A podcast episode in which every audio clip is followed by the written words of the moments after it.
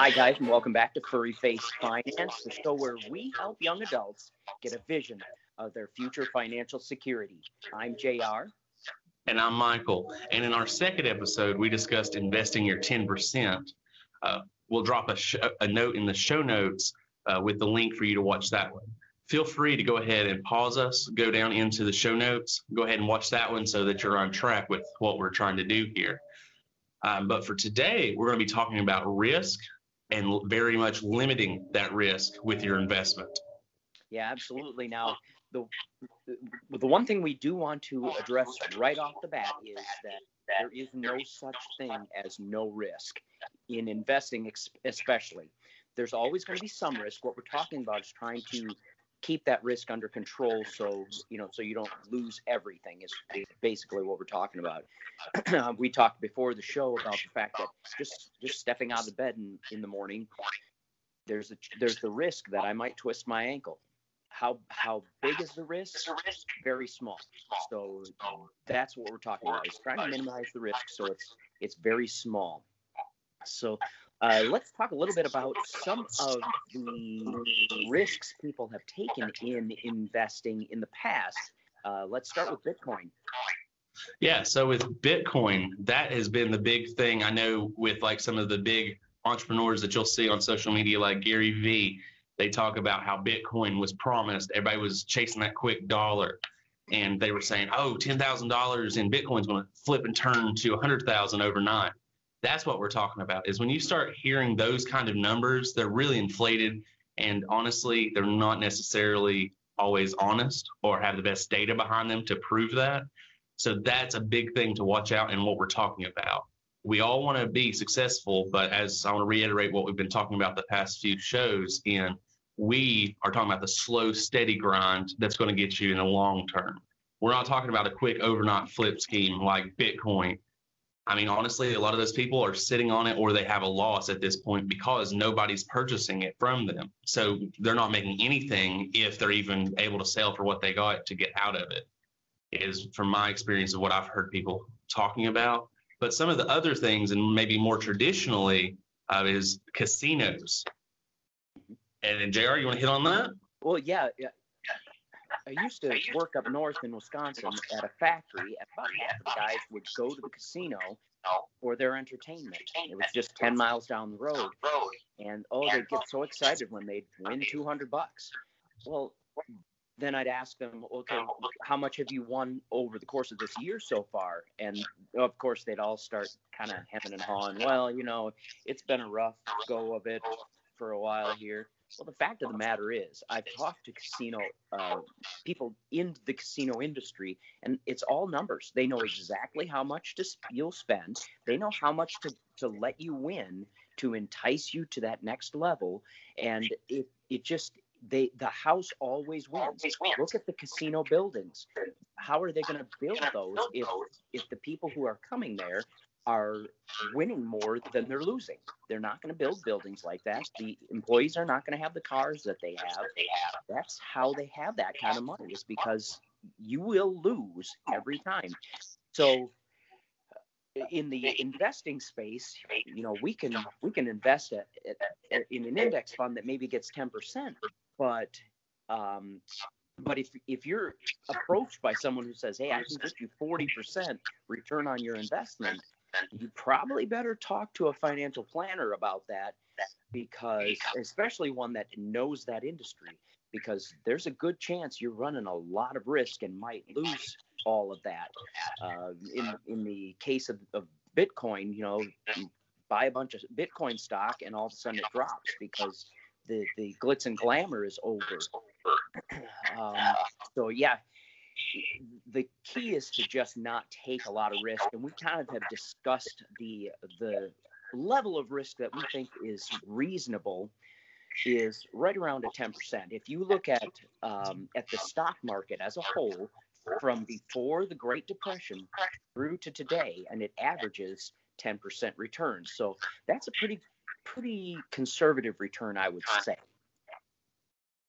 Yeah, I mean, I think if you're hitting that 10%, that's something to be very happy about, I feel like, especially in the long run. because you know you're getting the return, and if you're reinvesting it, then that's just going to keep growing and growing and growing. So, I mean, if you can hit the 18, 19%, by all means, that's a super celebration, in my opinion. I know, like JR has talked about, definitely consult some financial advisors. If you're getting worried that you're not hitting the 10%, maybe reach out to somebody, see if they can give you some advice or look into possibly contacting us. You can either DM us through Snapchat, Instagram. You know, we'll be happy to do some research along with you and kind of see what we can find. I mean, like I said, like we've said in previous episodes, we're not certified financial advisors, but we're here to help you. So we definitely want to give any opportunity we can uh, to help you make sure that you're happy with your investments and you're minimizing as much risk as you can, especially if you have a family, because we know how important that money is. Because yeah, I know, yeah. like JR had talked about in, was it episode two? I believe it was that you were talking about your father um, and how he had taken a hit um, in his stock and had to re kind of recalibrate a little bit. So that's another thing. Make sure you're flexible. So even if you don't want to put that full 10% into like a stock or a bond or something along those lines, and you just want to hold it into a savings account that you have access to for an emergency fund, I think that is a great idea as well, just as kind of a fall net. That way, if something you know happens, you have car trouble, you're not completely invested in a stock and then have to freak out and try to sell what you have. You can kind of use a more Warren Buffett strategy in buying for the long term. So put what you feel is comfortable in there to kind of hold that in place and then just let it run itself, kind of set it and forget it, and then kind of go back to I need to save for my future and what I've got right now as well. So that's kind of the line that I personally take is try to set your expectations for your future, but then also stay present in what you're doing as well and what could be right around the corner waiting you. Right. Yeah. When we're talking conservative investments that are that, where you're minimizing your risk, every investment's kind of going to have its ups and downs. And um, you do run the risk, like my dad, of of the of the investment, your portfolio, so to speak, take going down a bit just as the as you're getting ready to retire, or in my dad's case, just after he took early retirement. But like you say, what what we're when you minimize that risk, that will might go down just as you're retiring, but it leaves enough in there for you to work with. Um, my dad is not living off of only Social Security because his portfolio went down. He just knows that he has to cut back in his retirement years. And that's one of the beauties of getting started this early. Um, if you're starting this early and your portfolio takes a, a bit of a hit like my dad's did, then you can still, you know, you can still have a great life. He's he buys vehicles when he needs a new vehicle. Uh, he has two properties, um, and so you know he, if you if you do have that risk of where you're taking a downturn as you're retiring, you can still bounce back.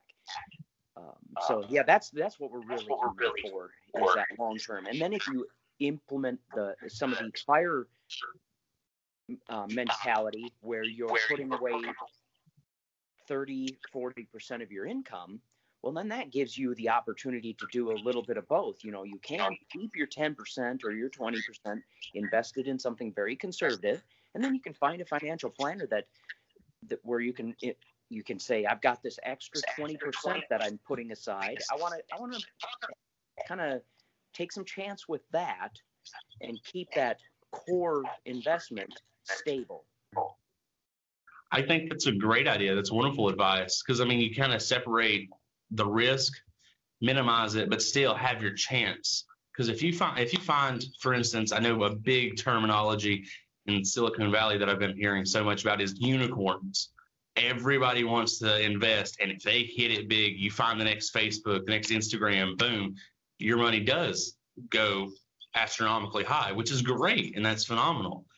But that I don't remember exactly the odds, but there is a big, big difference in how much you actually have the chance to hit a unicorn. And I mean, we've, we're talking about people that have been in the business industry for years and years, decades even, that are have that have a hard time finding the unicorn. So unless you just got that super great feeling, definitely kind of keep that in mind as well if you're investing in something like a startup. Um, but I just wanted to kind of get off on the ranting and just say that we are here for you guys. And I feel like it would be great if you found any value in anything that we've discussed in the first three episodes. If you would leave a comment, maybe tag some friends and kind of let them know that we're here and what we're about. We'd love to hear from you and some friends as well. Um, but definitely just follow us on Instagram or Snapchat. We're also on Facebook, even. Uh, so if you want to jump over there, uh, we try to post content there as well, and we can be reached that way as well. Um, if you want to let your parents know, or maybe grandparents even, and that is something that we uh, are looking for is some partners to come alongside us to try to help along the way. Um, they can go through our Patreon account, which I think JR may have the link to, that he can kind of talk a little bit more. I know that's been more of his baby um, nest egg that we've been working on. Um, but I'll let JR talk a little bit more about that for you guys. Yeah, it's uh, patreon.com slash furry faced finance, all one word. And I can drop that into the show notes as well. So I think that sounds great, guys. Um, for today, just to recap real quick, summarize what we're talking about, minimize your risk. We know, like JR's example of twisting your ankle by just jumping out of bed in the morning, which we hope you're so excited to come and watch us that you're willing to sit for a little bit longer and hear what we've got to say. And then you can jump out of bed excited to go invest in your future. Um, but just minimize your risk, make make the smartest decisions you can. Casinos are always going to win. Um, don't always believe the hype that if somebody comes across with a 40% or an astronomical number on a return, definitely do some research or have a financial advisor kind of go over that for you. Um, other than that, I think that pretty much covers the summary of the episode. Yeah, guys, hey, we believe in you. You can do this. Definitely reach out to us, guys. We're here to help, and we look forward to it. Thanks so much for stopping by. If you enjoyed this episode of Furry Faced Finance, we'd appreciate you subscribe and tell your friends about it. And don't forget to leave us a five star rating in iTunes.